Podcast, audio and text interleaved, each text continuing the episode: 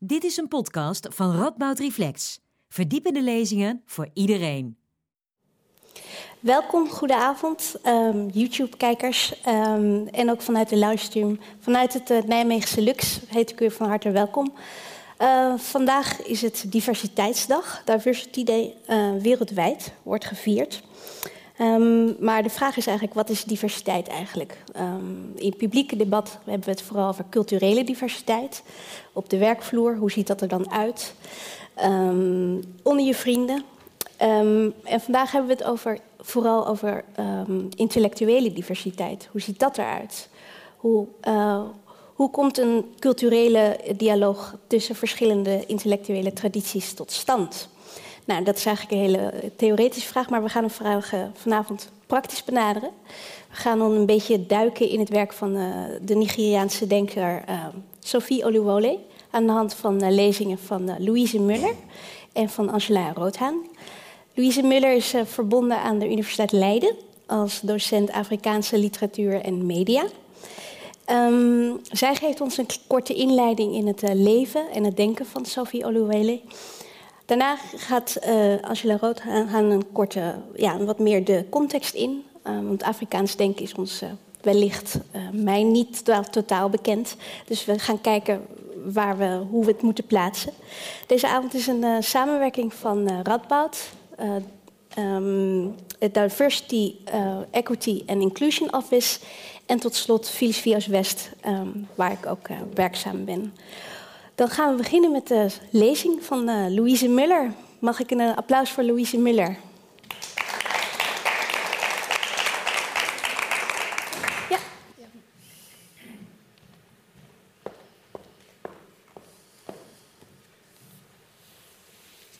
goedenavond allemaal. Uh, hartelijk dank uh, voor jullie aanwezigheid. Het is heel leuk om een voor deze tijd uitverkochte zaal te hebben, daarvoor te mogen spreken en het uh, te mogen hebben over de Yoruba, klassieke Yoruba-filosofe uh, Sophie Oluwola. Uh, voor ik het over Sophie um, ga hebben, zal ik eerst heel kort iets vertellen over de Yoruba, zodat jullie ook wat meer achtergrond hebben van deze culturele groep in uh, Nigeria. Um, en over uh, het gebied waar het, ja, de filosofie uh, waar zij zich mee bezig he heeft gehouden vandaan komt. De um, Yoruba hebben een hele rijke traditie. En in de voorkoloniale periode, want Nigeria is um, gekoloniseerd geweest door de Engelsen, was er al een heel oud koninkrijk. En um, de hoofdstad daarvan was Ile-Ife. En dat was ook de geboorteplaats van Orunmilla. En dat is de wijsgeer waar Oluwole het uh, voornamelijk over heeft. En die een, um, ja, naar haar zeggen, divinatiesysteem op zijn naam heeft. En dat uh, systeem dat heet het IFA-corpus. En dat heeft zij uh, uitvoerig uh, bestudeerd. de Yoruba zijn een um, hele grote culturele groep in Nigeria. Eigenlijk is het de grootste groep daar. En verder wonen ze ook in andere landen in West-Afrika, waaronder Benin en Togo. Maar er zijn ook daarnaast nog heel veel Yoruba die in Zuid-Afrika wonen en zelfs in West-India, Zuid-Amerika en het uh, Caribisch gebied. En totaal, dus als je de hele de Yoruba en de zogenaamde diaspora, dus dat is de groep buiten Nigeria, bij elkaar optelt, dan zijn er wel meer uh, dan 7 miljoen Yoruba wereldwijd. Dus dat is best een grote uh, groep.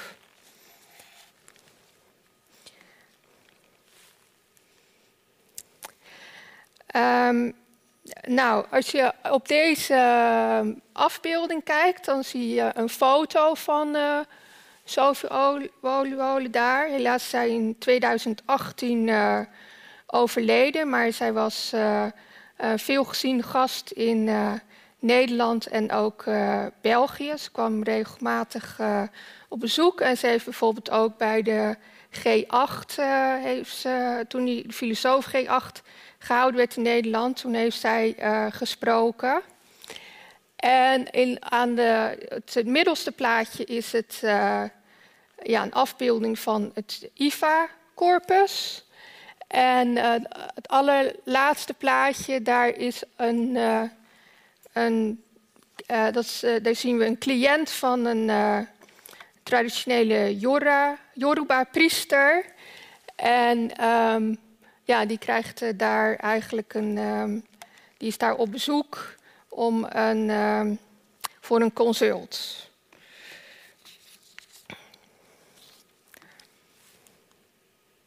Nou, hier zie je ook dus waar de Yoruba um, vandaan komen.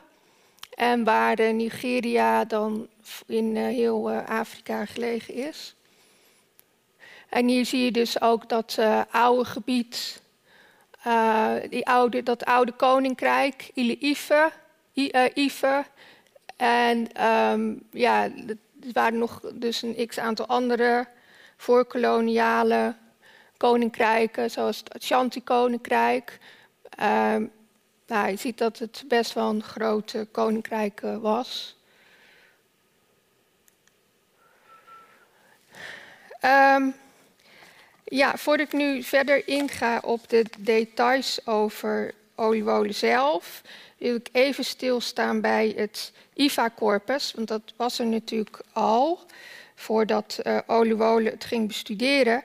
Het is namelijk echt een heel oud divinatiesysteem en in 2005 is het uh, op de UNESCO Werelderfgoedlijst uh, gezet, omdat het dus eigenlijk zo'n uh, bijzonder um, systeem was.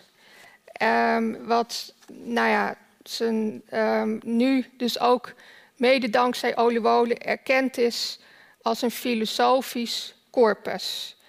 Wat is nou het uh, IVA-corpus? Nou, eigenlijk is het een combinatie van een wiskundig systeem en een die als opslag dient van poëtische teksten.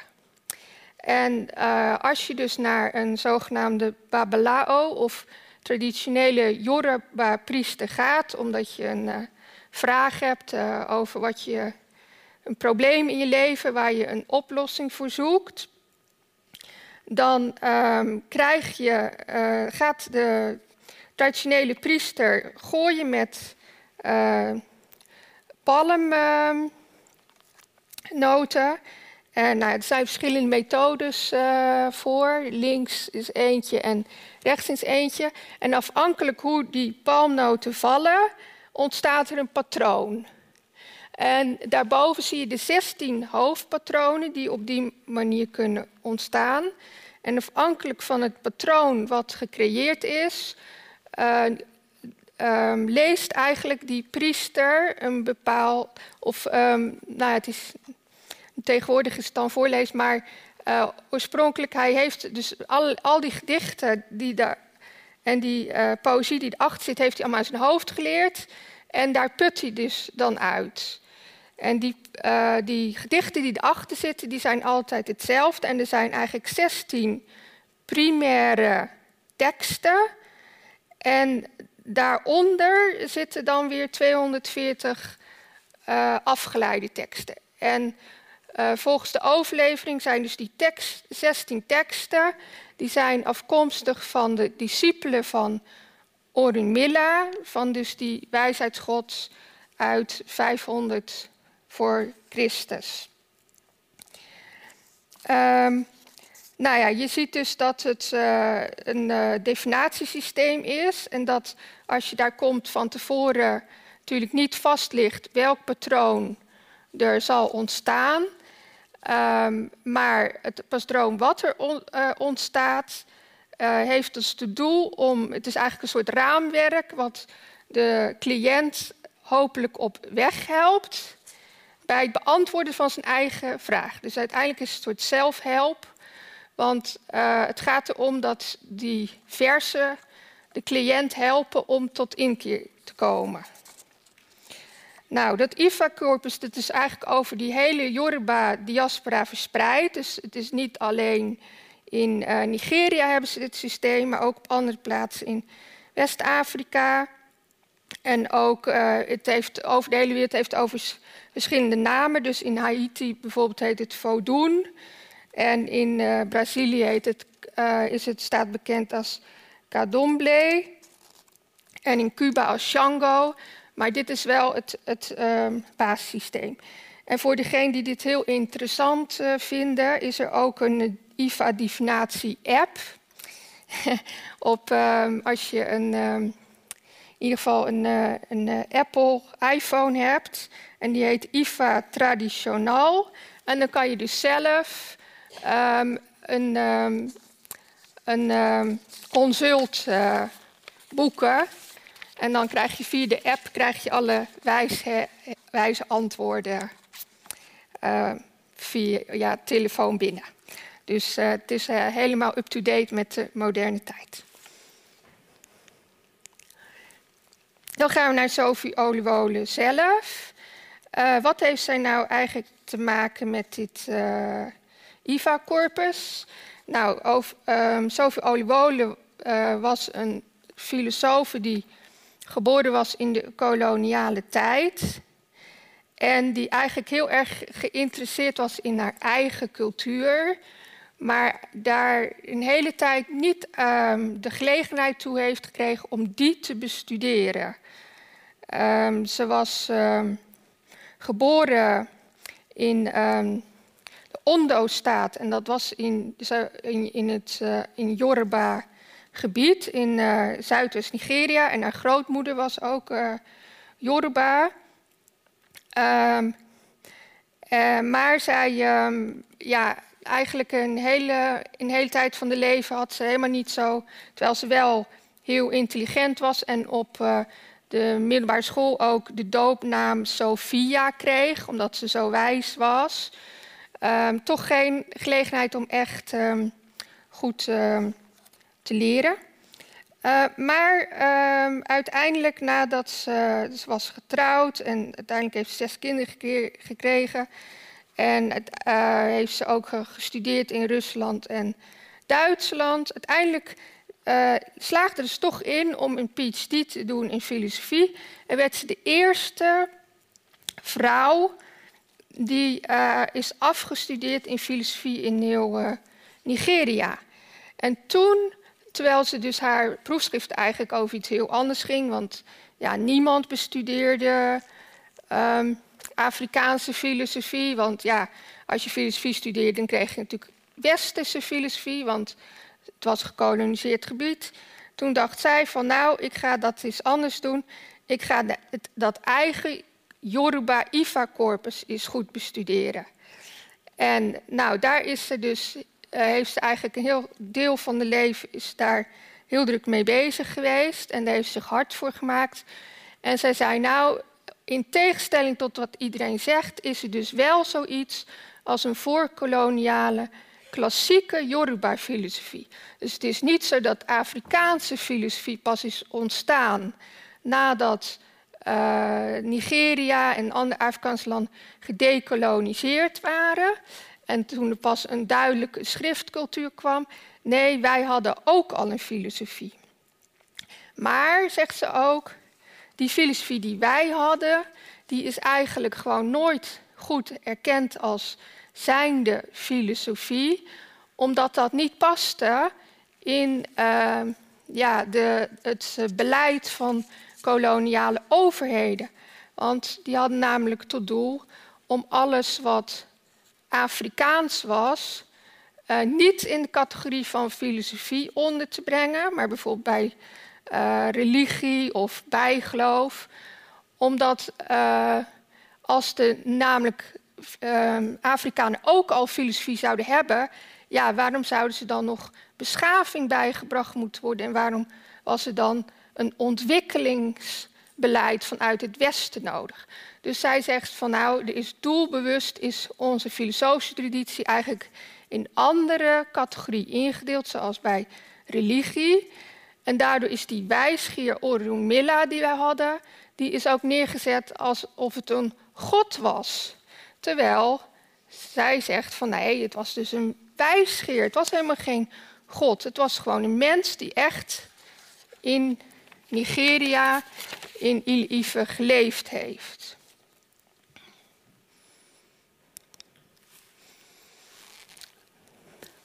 Nou, nu we dit uh, oliewolen er uh, meer wat, daar meer wat, wat, meer achtergrond van hebben, is het ook wel um, goed om eens dan te kijken naar één, um, zeg maar één mogelijkheid vanuit het divinatiesysteem. Uh, dus één mogelijkheid die je kan gooien en wat er dan eigenlijk voor um, corpus achter zit. Dus als je deze combinatie gooit, dan krijg je uh, de Oyeku Mei als combinatie. En nou, wat zien we daar nou in? Nou, zegt Oliewolen, wat daarachter zit, dat is dus helemaal geen religieuze tekst. De tekst die we hier lezen, die laat heel duidelijk zien dat eigenlijk die wijsheid van die Oromine, dat dat vergelijkbaar is met de wijsheid van Socrates, de westerse filosoof uit nou, uh, grofweg dezelfde tijd. En dat de hoofdboodschap is: ken, jij, ken jezelf.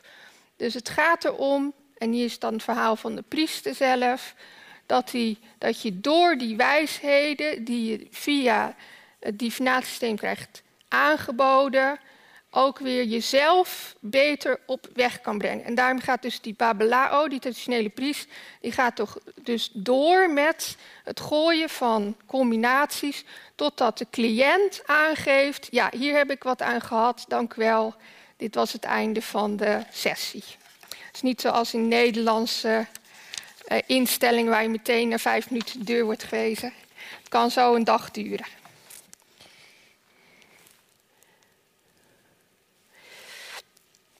Mm.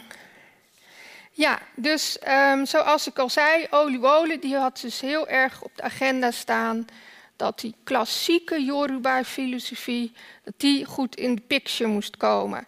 En zij zei van nou, waarom is dat nou de hele tijd niet gebeurd? Dus onder andere is daar zo weinig aandacht voor geweest, omdat er ook eigenlijk heel weinig mensen waren die die Yoruba-taal goed uh, kenden.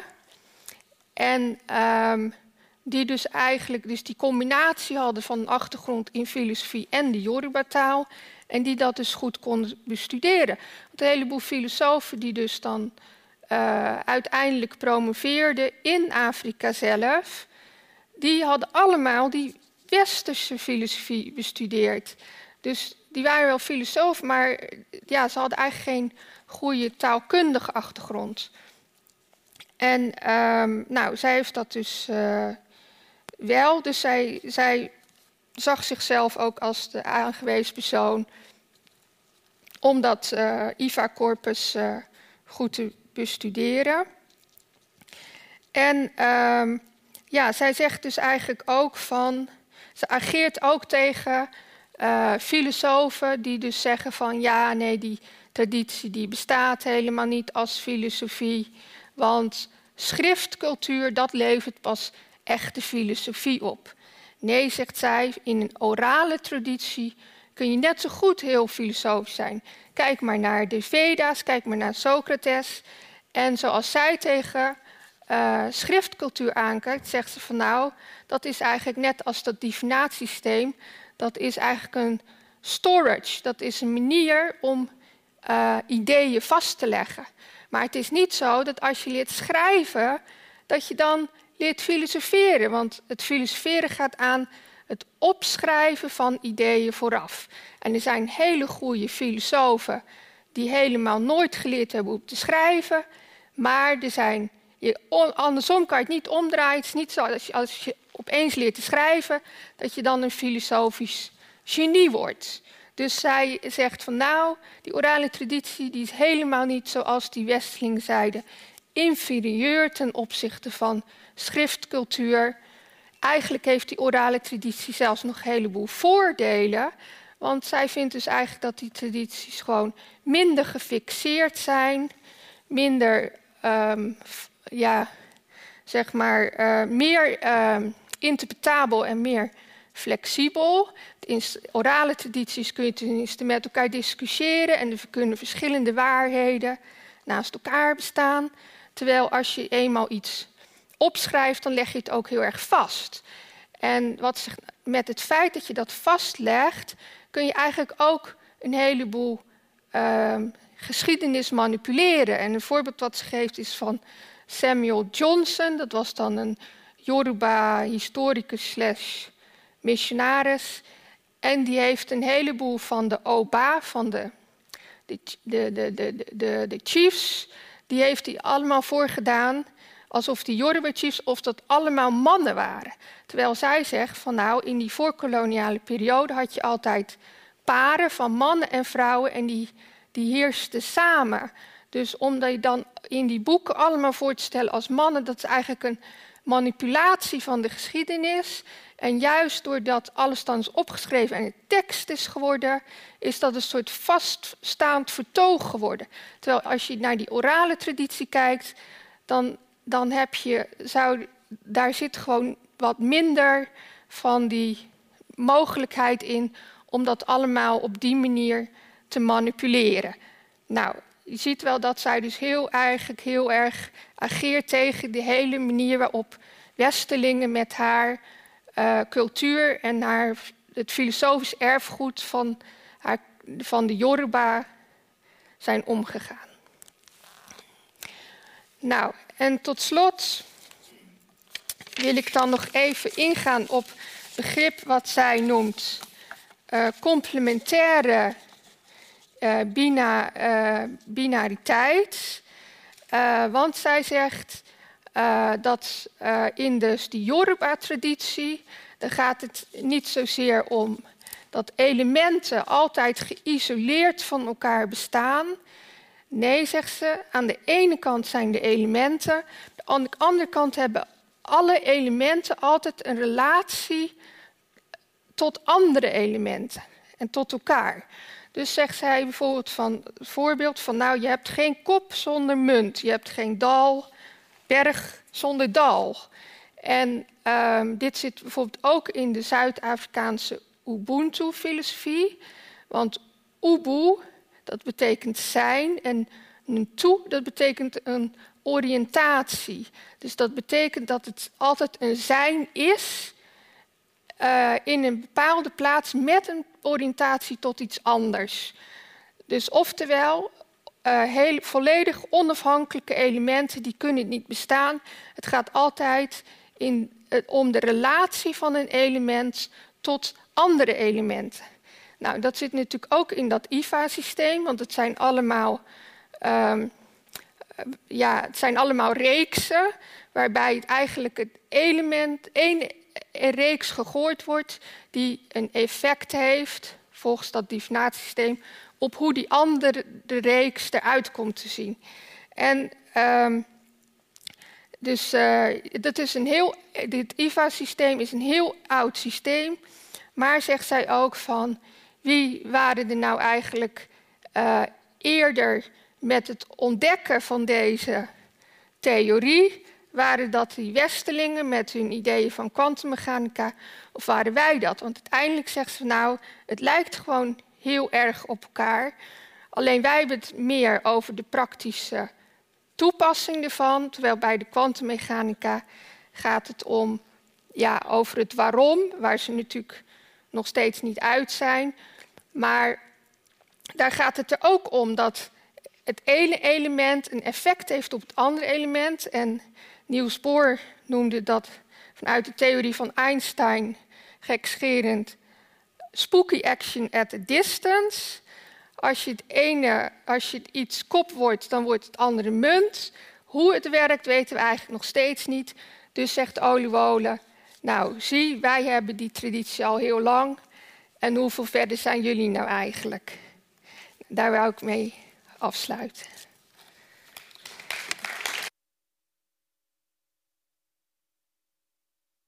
Louise, Um, ik wil er uh, nog even aan herinneren dat uh, via de Mentimeter uh, vragen kunnen worden gesteld, opmerkingen, suggesties.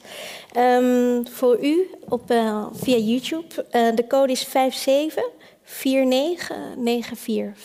Dus wees welkom om uw vragen en suggesties in te sturen.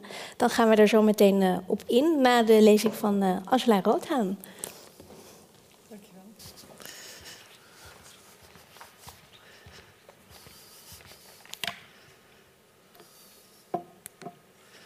Ja, we hebben al uh, een en ander gehoord over uh, uh, waar um, Sophie Oliewolen zich mee bezig hield. Maar misschien is het nog niet helemaal duidelijk wat hier nou filosofisch aan is. En de vraag wat is filosofie is natuurlijk al een moeilijke vraag. Um, maar wat is dan Afrikaanse filosofie? Dat is nog weer een aparte vraag. Ik heb daar al een aantal keren college over gegeven. En ik begin dan uh, aan mijn studenten te vragen: wie heeft er ooit van Afrikaanse filosofie gehoord? Nou, dan kan je er donderdag op zeggen dat in een groep van 20, 25 mensen er misschien twee zijn die ervan gehoord hebben. En als, dan al, als je vraagt wat is het dan, ja, dan komt toch gauw iets van Afrikaanse cultuur en dat is anders dan westers. Dus het is anders, hè? Dus dat is het idee. Dat zoeken we als we Afrikaans filosofie willen we iets anders. Zoals we in de jaren zestig met de Beatles naar het oosten gingen, hè? dan wilden we ook iets anders. Nu willen we Afrikaanse filosofie. Maar er zijn een heleboel Afrikaanse filosofen, dat zijn gewoon academici, die hebben een baan aan de universiteit, net zoals hier. En die zouden het daar niet mee eens zijn. Ik laat hier bijvoorbeeld um, Hoen Tonji zien. Dat is een van de namen die je kunt zien op de slide. Um, en hij is een van de mensen die heeft gezegd: kijk, filosofie dat is eigenlijk gewoon een universele wijze van reflecteren op de werkelijkheid. Of dat nou de theoretische werkelijkheid is of de praktische werkelijkheid, hè, de, de werkelijkheid van de politiek, van de cultuur of van de fysica. Dat zijn allemaal verschillende aspecten van de werkelijkheid. En de filosofie kan erop reflecteren. Hoe kunnen we die kennen? Hoe zit het in elkaar? Wat voor logica hanteren we als we erover nadenken? En dat zijn allemaal echte filosofische vragen. En um, Moedimbe, daar heb ik hier geen uh, foto van. Dat is ook iemand van een beetje dezelfde generatie als Huntonji. Um, dat zijn mensen die zijn nu zo uh, in de tachtig. dus dat zijn mensen die eigenlijk na de onafhankelijkheid... al de Afrikaanse landen werden begin jaren zestig uh, onafhankelijk van hun koloniale overheersers.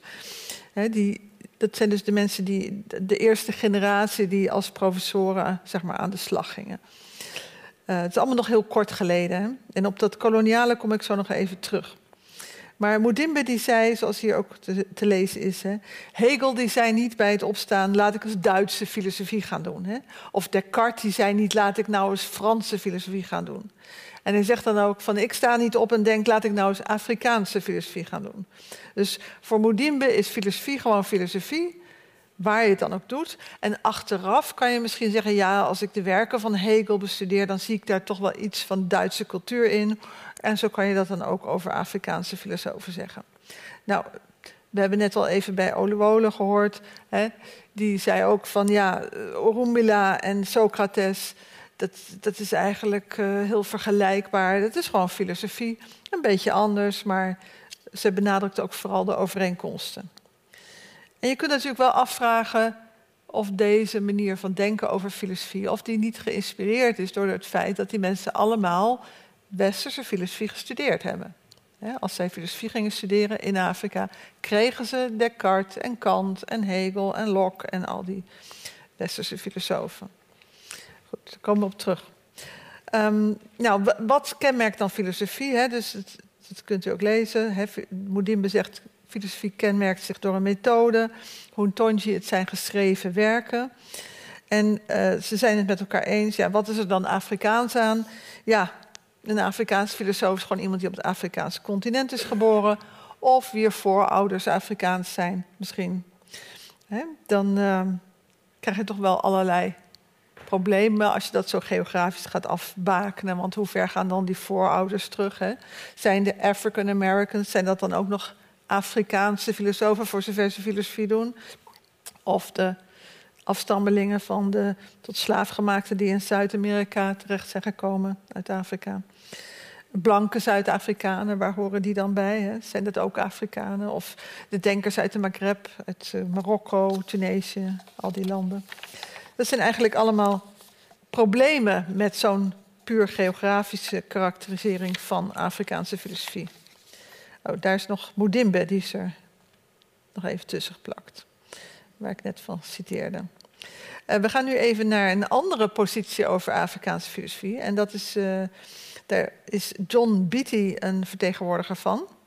En uh, deze mensen komen overigens allemaal uit verschillende landen, hè, uit Afrika. Want Afrika is natuurlijk een heel groot continent, veel groter dan het Europese continent. En ook met heel veel verschillende landen en binnen die landen weer verschillende culturen. Maar Mudim uh, Biti, die zelf uit eh, Kenia afkomstig is, die durft toch te zeggen dat er zoiets is als een algemeen Afrikaans denken. En hij verbindt dat wel met Afrikaanse cultuur of Afrikaanse culturen. Hij zegt, door die vele Afrikaanse culturen heen kun je toch constante onderscheiden waaruit je tot een Afrikaanse ontologie, ethiek, politieke filosofie kan komen. En nu moeten we nog even één opmerking erbij maken. De westerse verlichtingsfilosofen uit de 18e eeuw, Kant, Hegel, die begonnen eigenlijk te praten over Afrikanen. Dat was de tijd van de, dat Europa ging koloniseren. Wanneer de, de, de, slavenhandel was eigenlijk op zijn eind, die werd afgeschaft, dat vond men niet meer uh, te verantwoorden.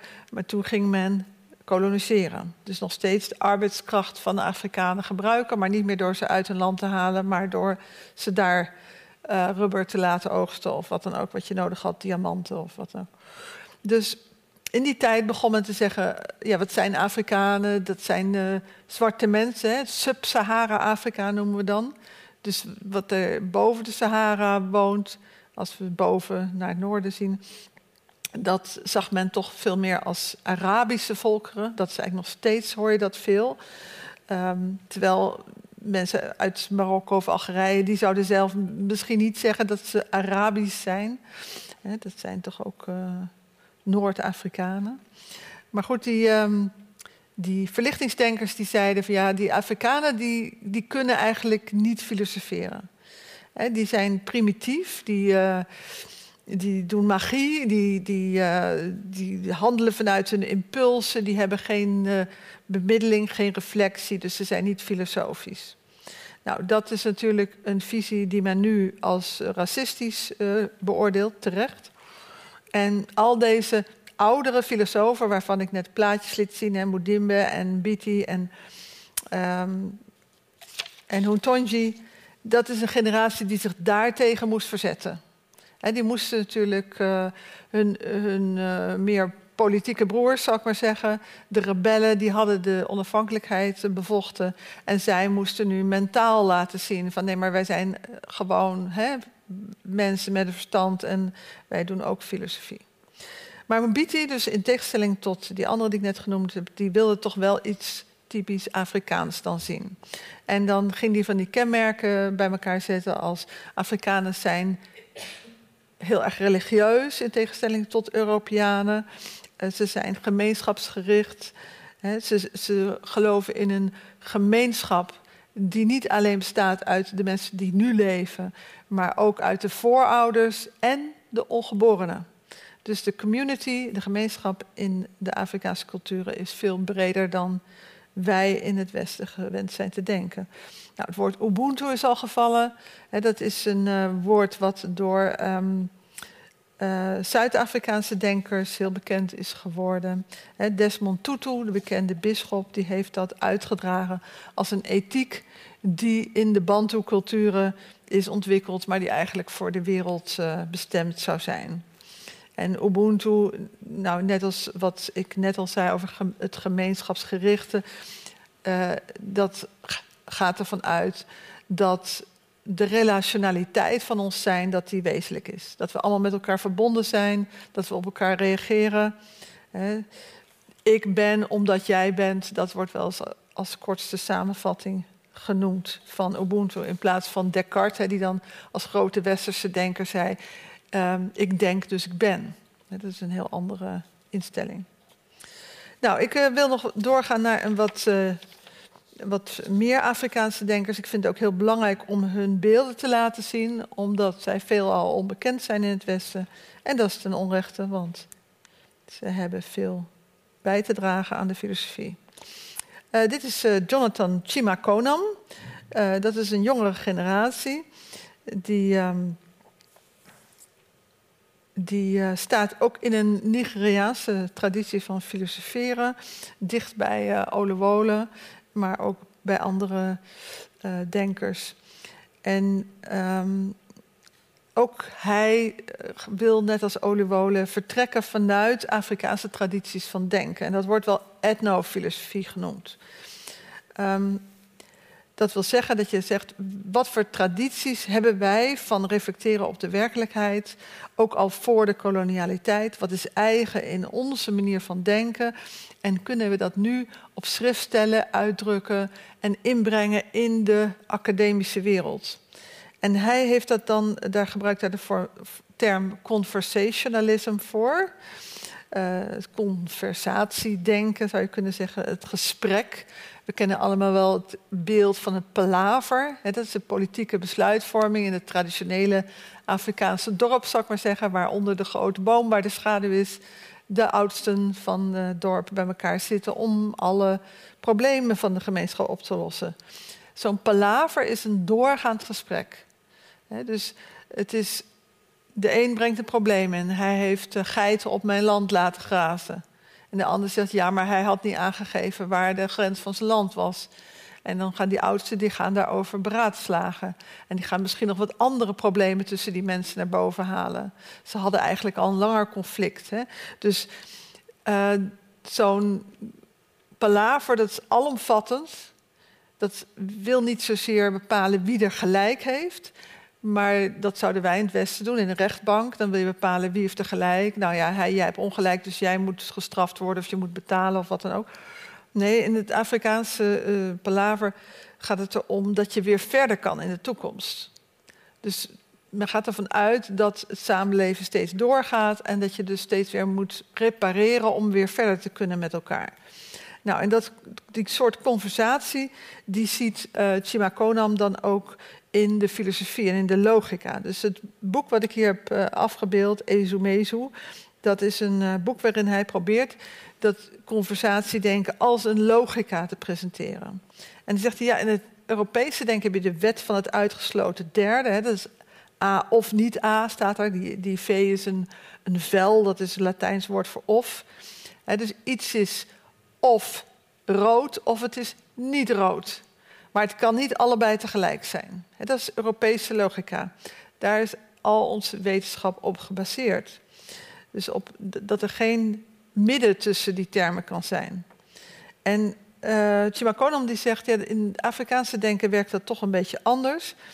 Um, het is niet zo dat alles maar door elkaar loopt, maar je kunt wel die opposities onderscheiden, maar die geopponeerde termen die gaan als het ware een gesprek met elkaar aan dus die leiden weer tot een, tot een derde positie. Die derde positie werkt weer in op het voorgaande. Dan gaan we weer door. Dus het, het voortgaande palaver, zou ik maar zeggen. En dat komt in principe ook niet tot een einde. Nou, Sophie Oluwole komt een beetje uit diezelfde uh, streken, het meer zuidelijke deel van Nigeria, zullen we maar zeggen. En um, zij, uh, haar positie is ook wel vergelijkbaar. Hè? Dus we hadden net de term uh, complementair denken. Hè? Dus dat is, heeft ook te maken met die opposities die met elkaar uh, een werking aangaan. En dat dat de belangrijkste structuur van de werkelijkheid is bij Olewole. En dan heeft Louise Muller laten zien hoe dat aan het werk is in die divinatiesysteem. Hè? Eigenlijk, ja, je zou kunnen zeggen, een divinatie, wat is dat, een voorspelling? Nou, het is niet zo dat iets al vast ligt en dat het dan even gelezen wordt een herders helderziende. Hè. Zo werkt astrologie of zo ook niet, wat wij hier in het Westen hebben. Of tarotkaarten, wat allemaal divinatiesystemen zijn. Nee, het is een, eigenlijk een methode om mensen die een probleem hebben of die een vraag hebben over hun leven, um, verder te helpen in hun besluitvorming over hun leven. Dus het gaat weer om dat voortgaande, het ontwikkelende. Het, ja, het is altijd in beweging, ons leven. Nou, we hebben hier ook een foto nog van um, Innocent Izuchukwu Azuzu. Die um, is ook een Jezuïet. dus je ziet bij Afrikaanse denkers vaak dat ze verschillende werelden in zichzelf uh, verenigen. Dus een katholieke priester en een bekende filosoof die ook juist zijn eigen Afrikaanse traditie in die filosofie wil inbrengen. En hij heeft zijn systeem, dus het is wel een beetje een, mode daar om straks steeds een nieuwe term te bedenken. Ibuanianda, nia, ni, nou zo moeilijk uit te spreken, Nidanda filosofie. En uh, dat gaat dus terug op drie woorden, Ibu, Ania en Danda. En dat betekent eigenlijk geen last is voor mieren te zwaar. Nou, u hebt vast al allemaal eens een keer als kind naar een stel mieren zitten kijken en hoe die dan met z'n twintigen een, een, een, gigantisch groot takje voor hun dan optillen of een kiezelsteentje of iets. dus uh, mieren, die, één mier is heel klein en zwak, maar met elkaar weten ze van alles te doen. En uh, dat beeld, dat is eigenlijk dan een beeld voor hoe de, niet alleen de menselijke werkelijkheid is, maar ook hoe de werkelijkheid is. Dus alles in de werkelijkheid, ook de natuur, ook de techniek, alles, alles, alles. De dieren, de mensen, de geesten, alles heeft elkaar nodig. Dat is zijn uh, visie. Zijn is een, een, een netwerk. Nou, een Olewole, die um, heeft dan ook uh, als een soort basisprincipe van dat uh, denken gezegd materie en, en non-materie. Dus Descartes in het Westen die zei materie en geest. Hè, die, die worden dan in dat westerse denken als een oppositie gezien, als een dualisme. Je bent of het een of je bent het ander. Um, zij zegt ze kunnen niet van elkaar gescheiden zijn. Het zijn twee aspecten van een zaak. Daar hebben we haar nog een keer. Nou, dit is eigenlijk allemaal, uh, die laatste dan die ik genoemd heb, Chimakonam en Oluwole en Asusu, zijn allemaal Nigerianen. En um, die um, vallen in zekere zin allemaal onder wat Boudimbe zei. Hè. Die zei, uh, ze doen gewoon filosofie, niet Afrikaanse filosofie. Maar toch grijpen ze terug op elementen uit hun eigen culturen. Dus de Yoruba-cultuur of de Igbo-cultuur, ook een grote cultuur daar in zuidelijk Nigeria en bouwen daaruit hun filosofie. Maar toch is een stijl van verwoorden is weer sterk ontleend aan westerse filosofische begrippen. ook het idee om te systematiseren, om een school te vormen. zoals uh, Jonathan Chimakoman die heeft wel gezegd van... ik wil dat de, de, de Calabar School of Philosophy... Calabar is een belangrijke universiteit waar hij vandaan komt... dat die uh, net zo bekend wordt als de Wiener Kreis. Hè? Of als de Frankfurter Schule. Dat is ook een, eh, een westerse filosofische school. Dus dat, er zit toch ook een soort ja, imitatie van uh, westerse filosofie in. Um, en wat ik zelf dan vind bij deze denkers, is dat ze ook eh, weinig uh, empirische input in hun werk gebruiken. Dus uh, geen input van culturele antropologie of van sociologie of geschiedenis.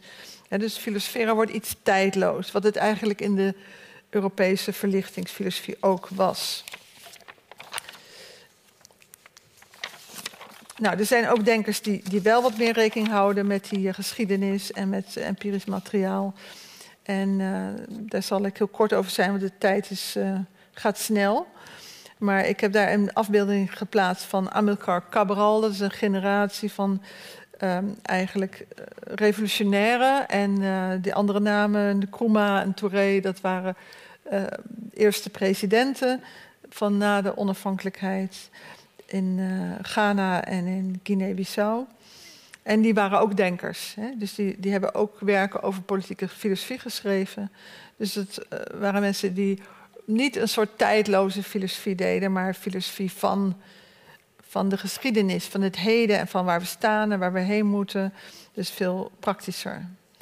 En dat geldt dus ook voor Cabral, die geen president werd, want hij werd vermoord voordat de revolutie geslaagd was. Uh, maar een andere invalshoek geven ook de interculturele denkers. Nou zou Sophie Olewole ook wel zeggen dat zij intercultureel uh, bezig is. Uh, want zij wil haar traditionele Yoruba-filosofie ook in discussie brengen met, met de westerse filosofie, met Socrates bijvoorbeeld. Maar um, er zijn ook veel denkers die dat nog veel meer benadrukken. En een van hen, dat is de man met de veer die je daar ziet. Dat is uh, Heinz Kiemerle, iemand die uh, uit Duitsland afkomstig in Nederland eigenlijk gewerkt heeft als filosoof. En in Nederland Afrikaanse filosofie op de kaart heeft gezet. En ook veel Afrikaanse filosofen geholpen heeft om uh, zeg maar stem in de globale academische wereld te krijgen. Um, ik denk dat ik het uh, hierbij ga laten. Ik denk dat er al heel veel materiaal voor discussie inmiddels is.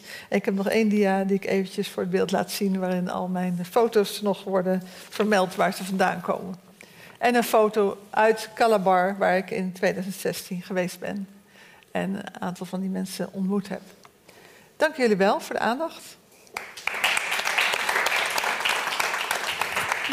Dank jullie wel uh, beiden voor jullie bijdrage aan deze avond over uh, het werk van Sophie Oluwole. Um, wat, in mij, wat mij een beetje zo, zo had binnenschiet. We, we leven natuurlijk in tijden waarin racisme, het racisme-debat echt heel, heel welig tiert. Um, dus ik vraag me heel erg af, hoe, kun je, hoe kan een interculturele filosofie, die vraag stel ik eigenlijk aan jullie beiden, hoe kun je dat doen op een manier die filosofisch blijft, om maar weg te blijven van die politieke dimensie? Ik kan me zo voorstellen op het moment, stel even heel praktisch, je gaat als Nederlandse vrouw naar een Nigeriaanse universiteit. Um, hoe wordt dat een filosofische discussie en niet een discussie van de Nederlanders versus de Afrikanen? Hoe blijf je uit dat toch wel netelige discussiepunt weg? Hoe zou jij dat doen? Als je daarheen gaat, is eigenlijk de beste manier. Want dan ben jij een gast. Dan ben jij de vreemdeling. Mm -hmm. En zij bepalen hoe uh, het gesprek verloopt. Dus dan heb je al een heleboel, een heel stuk uh, uitgeschakeld van wat je zou hebben als zij hier komen. Ja. En dan moeten zij zich aanpassen en dan zitten ze weer in die eh, dominante westerse cultuur. Um, dat is één ding. Wat ik wel heb gemerkt is uh, dat toch een aantal soort koloniale resten doorwerken. Is dat bijvoorbeeld allerlei mensen met je op de foto willen. En dat noemde ik maar al gauw. Ik vond het een beetje onprettig. Dan noem ik mijn Madonna-momentje. Van, uh, ja, ik, Kijk, bij Madonna zou het omgekeerd zijn. je hebt ook mensen die zeggen: Ik ga me met Afrikanen laten fotograferen om te laten zien hoe uh, antiracistisch ik ben. Maar daar had ik het gevoel dat ik de mascotte was, die zij dan aan hun vrienden konden laten zien: Kijk, ik heb met die blanke filosoof gepraat, zeg maar. Dan word je toch op een soort voetstuk gezet. Van alsof jij uit een andere wereld komt. Ja, heel letterlijk is het ook zo. Want wij, wij hebben sterke paspoorten. Ja, nu kunnen we niet meer reizen, maar toen nog wel. Je kunt gewoon overal in en uit. En zij kunnen dat niet. Want zij mhm. hebben paspoort waarmee je bijna nooit een visum krijgt. Dus dat, dat soort machtsverschil, dat is eigenlijk sowieso al aan de hand. Maar wat, ik wel, wat mij interesseert aan je antwoord is dat eigenlijk dat. Um, hoe moet ik dat ja, een beetje onerbiedig het de ander op een soort voetstuk plaatsen, of in ieder geval de ander als vreemd object zien. Dat komt dus eigenlijk van beide kanten. Dus van, vanuit ons naar hen toe, maar zeker ook uh, de andere kant. Dat, is ook wel, dat lijkt me iets wat in het racisme-debat ook wel een belangrijk uh, element vormt. Want vaak wordt het toch heel erg uh, ge, geponeerd van nou, de westerlingen versus, nou, in dit geval, de zwarten. Maar het ligt dus eigenlijk veel gecompliceerder dan dat. Ligt uh, is eigenlijk iets wat jij tussen de regels door zegt. Ja, en wat ik dus ook zeg, wees je bewust van dat jij ook gezien wordt. Als Denk, de witte. Ja, of überhaupt, jij wordt gezien. Mensen, die andere mensen hebben een idee over jou. En probeer voorbij te gaan aan wat jij voor ideeën over hen hebt. Want dat probeerde ik ook in mijn lezing te laten zien. Wij denken allemaal, we willen iets anders. En dan gaan we in India zoeken of we gaan in Afrika zoeken. Maar dat is onze vraag. Het is veel interessanter als je een echte uitwisseling wil om die ander uit te nodigen en te zeggen: wat voor vraag heb je aan mij?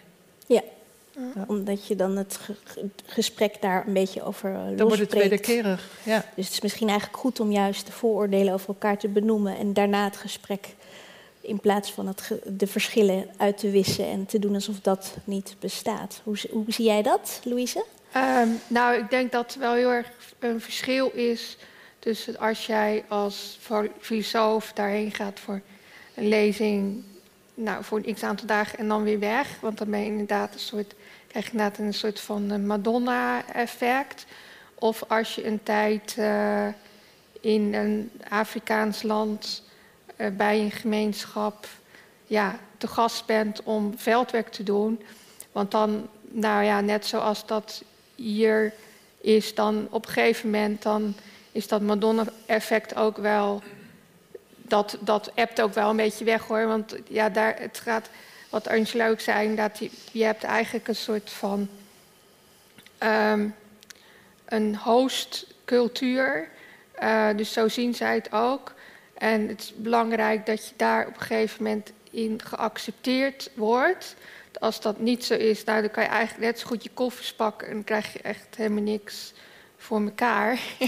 maar als dat wel zo is, dan ja, op een gegeven moment ook gewoon gezien als uh, ja, one of them. Dat vond ik een van de mooiste complimenten. Dat ze op een gegeven moment zo met elkaar aan het bellen waren. En zeiden van, oh, no worries, she's one of us. You know, en dan, ja, dan, dan is het gewoon belangrijk wie jouw host dan is. Want dan weten ze bij wie je hoort. En dan, ja, dan is dat hele verschil... Langzamerhand merk je ook aan jezelf dat je... omdat je dan de hele tijd bij andere mensen zit... dat je zelf ook wel wat meer, in mijn geval dan een Ashanti zelf wordt.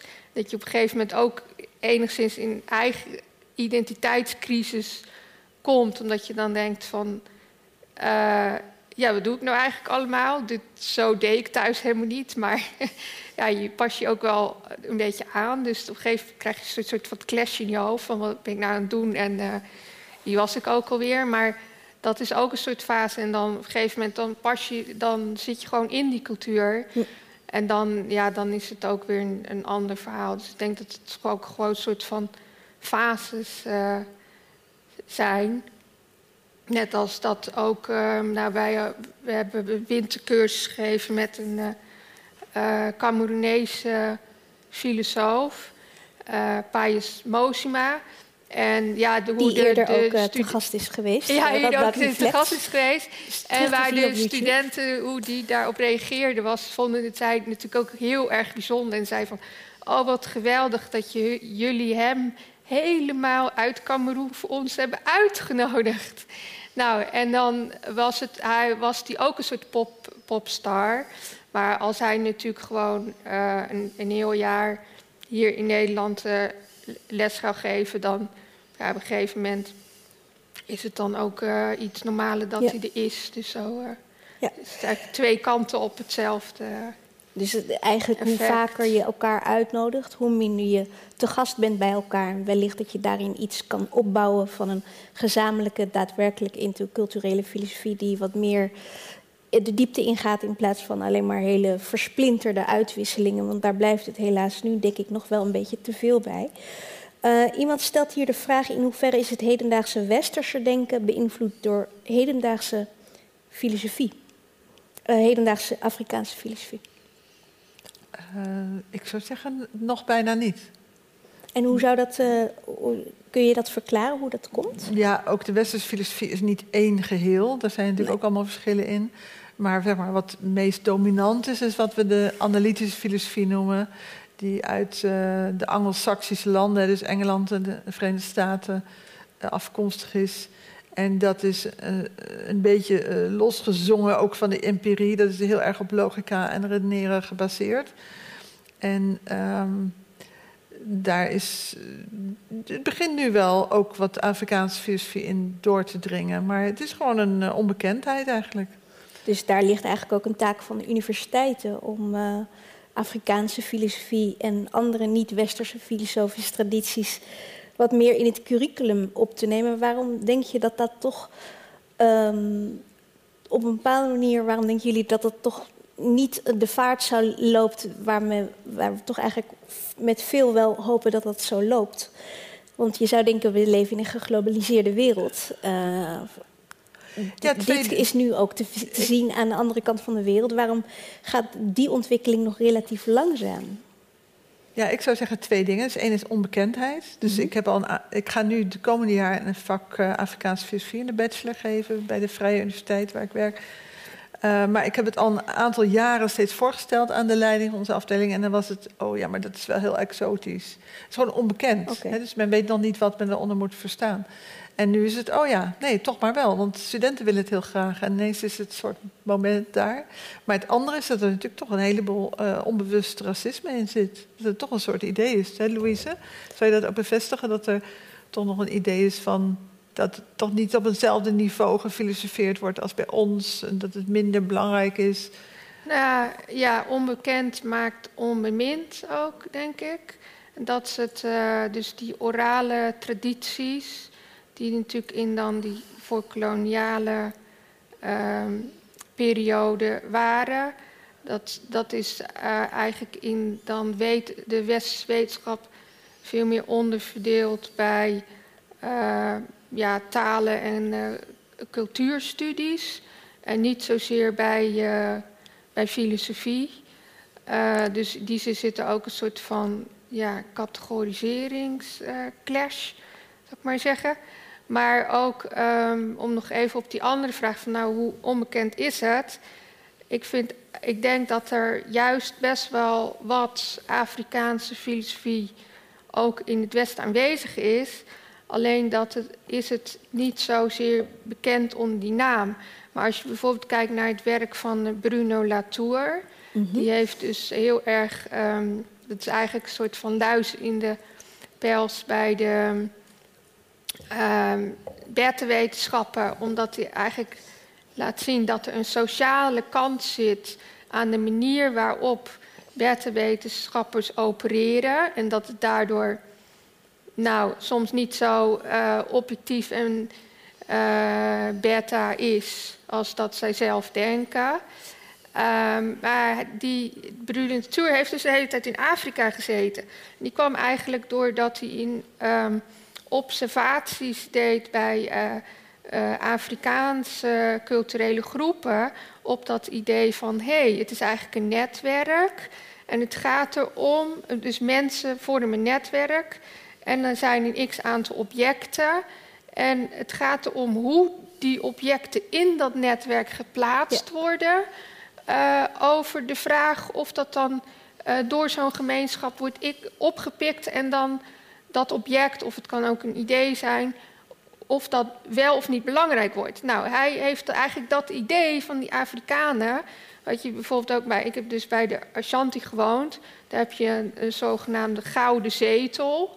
Nou, dat is ook. Dat is, daar zit, zij hebben dus als idee dat eigenlijk een soort van gemeenschapsspirit in dat zetel, of de gemeenschapgeest in, die, in dat gouden zetel huist. En daardoor is dan dat object centraal in die gemeenschap. Dus dat is heel belangrijk. Nou, eigenlijk heeft Bruno Latour dat idee van mensen maken het belang van een ding of een idee, heeft hij meegenomen naar het Westen. En um, ja, daar is hij dus dan nou, heel bekend mee geworden. Maar in wezen is dat hele idee van die netwerktheorie uh, kan je zo vanuit die Afrikaanse culturen uh, ja, uh, oppakken. Dus ik denk dat uh, juist in deze tijd, waarin we eigenlijk ook steeds meer de beperkingen zien van dat hyperindividualistische denken. en toch meer, heel veel filosofen meer op zoek zijn naar gemeenschapszin en hoe kunnen we toch de sociale cohesie versterken binnen de samenleving. Uh, ideeën oppikken die ook in, in ieder geval in Afrikaanse samenlevingen en ook in hun filosofie aanwezig zijn, zonder dat ze dat altijd als zodanig benoemen. Want ja, als je als, je als westerse filosoof uh, out of the blue zegt: Ja, ik heb eigenlijk een idee van Afrikaan meegepikt. Ja, dat, komt dat, dat is niet, komt, valt niet altijd in goede aarde bij je afdeling. Dus, maar uiteindelijk is het wel, gebeurt het wel. Maar daar zit dus eigenlijk ook weer een soort politieke laag in. Je moet je, op het moment dus dat je, je datgene waar je naar verwijst, context naar je uh, traditie naar je, waarnaar je verwijst, is, lijkt dus problematisch. Op het moment dat je dat expliciet maakt, dan wordt dat misschien niet altijd uh, goed gewaardeerd. Ja, ik ken het werk van Bruno Latour. nu jij het zegt, denk ik ja, tuurlijk. Dat, inderdaad, dat netwerkconcept uh, heel, zit daar heel sterk in. Inderdaad. En, overigens en zegt toch... ook dat dit ook een vorm van soort neocoloniale diefstal is. Hè? Omdat pas op het moment dat Bruno Latour zegt... dit is mijn nieuwe theorie, die heb ik bedacht. Ja. Hij wordt een popster. En dan vindt iedereen het geweldig en nieuw en interessant. En Bruno Latour wordt gevierd. En niemand weet meer waar het eigenlijk vandaan komt. Ja. Dus dat is een, uh, je haalt iets ergens anders. En die mensen die laat je in het duister achter, zeg maar. En jij wordt er brom mee. Dat is, uh... Maar dat mechanisme is denk ik ook uh, op andere, in andere filosofische uitwisselingen wel te vinden, waarin mensen toch op een bepaalde manier intellectueel van elkaar stelen. Maar dan misschien niet tussen Afrikanen en Westerlingen, maar gewoon tussen, bij Westerlingen onderling. Dus dat, dan zou daar misschien toch ook iets in te doen zijn als je kijkt naar de, klimaat aan de universiteiten. Dat, het, dat daar iets meer openheid um, of gevoeligheid in komt. Um, waarbij de nadruk misschien minder komt te liggen op productie en veel kunnen publiceren en veel moeten onderwijzen. Ik, kan me voor, ik hoor ook vaak in het nieuws dat academici nu onder veel druk staan. Dus ik kan me voorstellen dat, dat de gevoeligheid voor interculturele, uitwisseling ook een beetje onderbedolven raakte in, in gewoon steeds maar die dat accent op uh, ja, productiviteit. Hoe, zie, hoe zien jullie dat? Ja, ik denk zeker dat eh, om wat ik net zei te bewerkstelligen, dat je een ander vraagt: wat is jouw vraag aan mij? Om een echt gesprek te creëren, dan moet je inderdaad die gedachten van productie en beroemd worden en weet ik wat, moet je allemaal aan de kant zetten. Ja. Want dan kan je de ander niet meer zien. Dan ben je alleen met je ego bezig. Dus dat is inderdaad een fout van ons academisch systeem waardoor een bepaald soort filosoferen, filosoferen in een gesprek, wordt eigenlijk uh, als een tweederangs activiteit gezien. En ik zou vinden dat je dat veel meer naar voren moet brengen. Ik denk dat Sophie Olewole dat ook zo. En weet jij of dat op Afrikaanse universiteiten al wat meer gebeurt? Nou, het grappige is dat om zich te verdedigen tegen die, die extractie, tegen die diefstal, zou ik maar zeggen, zij ook beroemd moeten worden. Zij moeten ook Bruno Latours worden. He, dus, eh, zoals uh, Moeten ze wel een podium krijgen, lijkt me. Nou, dus, uh, een boek ja. bij springen en een boek bij, weet je... en dan rondreizen. En, uh, ja, Bembe is een voorbeeld van een heel geslaagde... Um, Afrikaans filosoof die uh, over de wereld reist en bekend is geworden. Maar die, die is ook alleen nog maar met zijn eigen ding bezig, zou ik maar zeggen. Ja. Dus, ja, ja nou, en Angela en ik zijn er wel mee bezig. Want we zijn dus twee uh, boeken aan het uh, redigeren om uh, jonge Afrikaanse filosofen op de kaart te zetten en ook dus de ruimte te bieden om te publiceren en te zorgen dat hun publicaties nou niet zomaar ergens verdwijnen in een la, maar dat ze gewoon ook uh, um, in een boek uh, komen en zodat ze gewoon door iedereen gelezen kon, kunnen worden.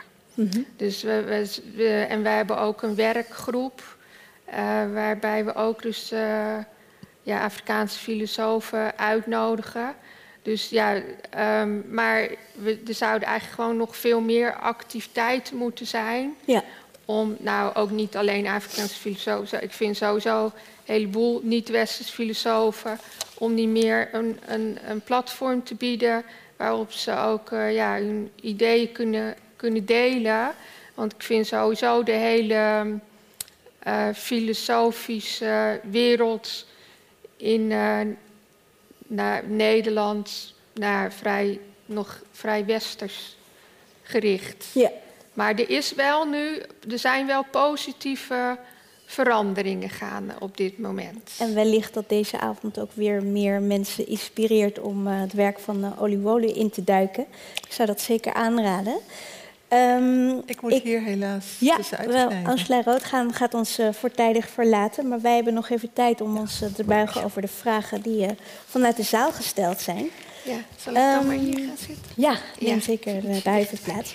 Dus um, Eén iemand uh, draagt bij. Jullie schreven dat Oliwole um, activist is en decolonisatie van bijvoorbeeld onderwijs belangrijk vond. Uh, zou je daar iets meer over willen toelichten? Over Sophie Oliwole dus als decolonialiserende denkster. Ja, um, nou, zij heeft zich dus heel erg er hard voor gemaakt dat er binnen Afrikaanse uh, universiteiten ook aandacht komt voor Afrikaanse filosofie. Want op het moment dat eigenlijk zij haar opleiding filosofie deed en haar proefschrift schreef, mm -hmm. uh, was eigenlijk het hele curriculum uh, was, um, heel koloniaal en stond er eigenlijk, stonden er alleen maar westerse filosofen op het programma. En zij heeft dus gezegd van ja, wij zitten in Afrika. Waarom moeten wij alles leren over Kant en Hegel? En als we, dat, als we die werken bestuderen, nou, racisme druipt er vanaf. En waarom kunnen we onze eigen traditie niet filosofisch bestuderen? Dus zij is een van de, um, ja, eigenlijk um, pioniers geweest van het op de kaart zetten van de eigen Afrikaanse tradities als zijn filosofische tradities. En zij was dus ook de eerste vrouw in heel uh, Nigeria die een PhD had in filosofie. Dus dat was al bijzonder. Maar helemaal dus dat ze zich ging richten op de eigen Yoruba-cultuur, dat was nog bijzonderder. En dus daarom is toch, ja, en dat terwijl ze dus ook acht kinderen heeft uh, gekregen, waarvan er helaas twee zijn overleden. Maar dus eigenlijk ook een, ze, wordt ook wel de Mamalao genoemd. Dat is eigenlijk een verwijzing naar die Babelao. Dat is dus de mannelijke traditionele priester, maar zo'n figuur, uh, ja, het was gewoon ook als. Het was een echte wijze vrouw. Dat werd dus ook al heel vroeg in haar jeugd uh, erkend. En daarom kreeg ze dus ook die naam uh, Sophia.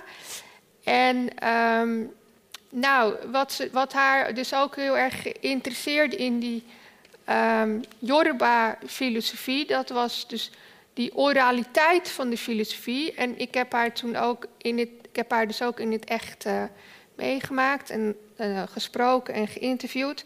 En zij was echt iemand die hardop filosofeerde. Dus het was echt iemand die dus vanuit die oraliteit op ideeën kwam. En niet uh, vanuit het bestuderen van werk X in vergelijking met werk Y. Maar echt vanuit de creativiteit uh, van, van haar eigen orale traditie. En zij kon dus gewoon op alle vragen uh, hardop filosoferend antwoord geven. En ja, heel genuanceerd en heel knap en ook met flair en charme. Dus ik was wel uh, van de onder de indruk eigenlijk. Um, en hoe denk je dat dat toch heel anders is? Want ik kan me, ik, mijn uh, interesse ging ook vooral heel erg uit naar die orale traditie, traditie die wij natuurlijk in het Westen ook gekend hebben. Maar het accent is nu heel erg komen te liggen op tekst. Um, en vooral ook uh, onderwijs wordt daar heel erg op ingericht. Dus als je als filosofiestudent ga je vooral met teksten in de weer. Maar um, eigenlijk er is heel weinig contact tussen docent en uh, student. Dus je bent heel erg op die tekst gericht. Um, maar het onderlinge contact met de studenten, dat, dat is wel iets wat, wat ik als student gemist heb. Is dat iets wat je in, aan Afrikaanse universiteiten uh, anders ziet? Weet jij dat? Of dat daar onderwijs, filosofisch onderwijs daar anders ingericht is? Um, nou, er wordt wel minder gedaan met uh, teksten. En uh, het gaat wel ook meer om het, um, ja, het uh, formuleren van je uh, argumenten. Um, dus in die zin wel, maar aan de andere kant, ik heb dus nu wel, toen ik in Gamenda was, heb ik ook een, uh, een vak gevolgd. En ik vond dat dus, um, ja, die docent die was het aan het woord. En die studenten die moesten dat gewoon maar opschrijven uit hun hoofd leren. En daarna dan moesten ze het eigenlijk dus uit hun hoofd kennen. Als er dan naar gevraagd werd, dan moesten ze het gewoon maar weer kunnen opdreunen. Dus in die zin vond ik nou ook weer niet zo heel veel uh, interactie. Maar het viel me wel op dat er veel werd gedaan zonder boeken. en dus meer vanuit um, ja, de eigen ideeën van de student uh, op het moment. En uh, zelf heb ik ook een tijd in Edinburgh uh, gezeten. En daar bij Afrika-studies viel me ook op als, dat als Afrikaanse studenten een ja, lezing hielden of een, een zeg maar, hoe het, spreekbeurt of iets, dat ze er altijd wel heel erg goed in waren. En dat ze bij één student zei zelf van ja, stop behaving like the president of your country. Omdat hij echt zo vanuit van ja, nu moet ik mijn hele cultuur uh, en iedereen uh, vertegenwoordigen. Van, uh, als een soort Obama aan het oreren waren en eigenlijk bijna niet meer te stoppen waren. Dus die, eigenlijk, dat, dat, die, die hele ja, orale cultuur die leidt er wel toe dat ze, dat ze daar heel sterk in vaak in zijn, omdat dat heel erg goed getraind wordt ook. Ja. Dat viel um, me wel Ehm, op. Dank je.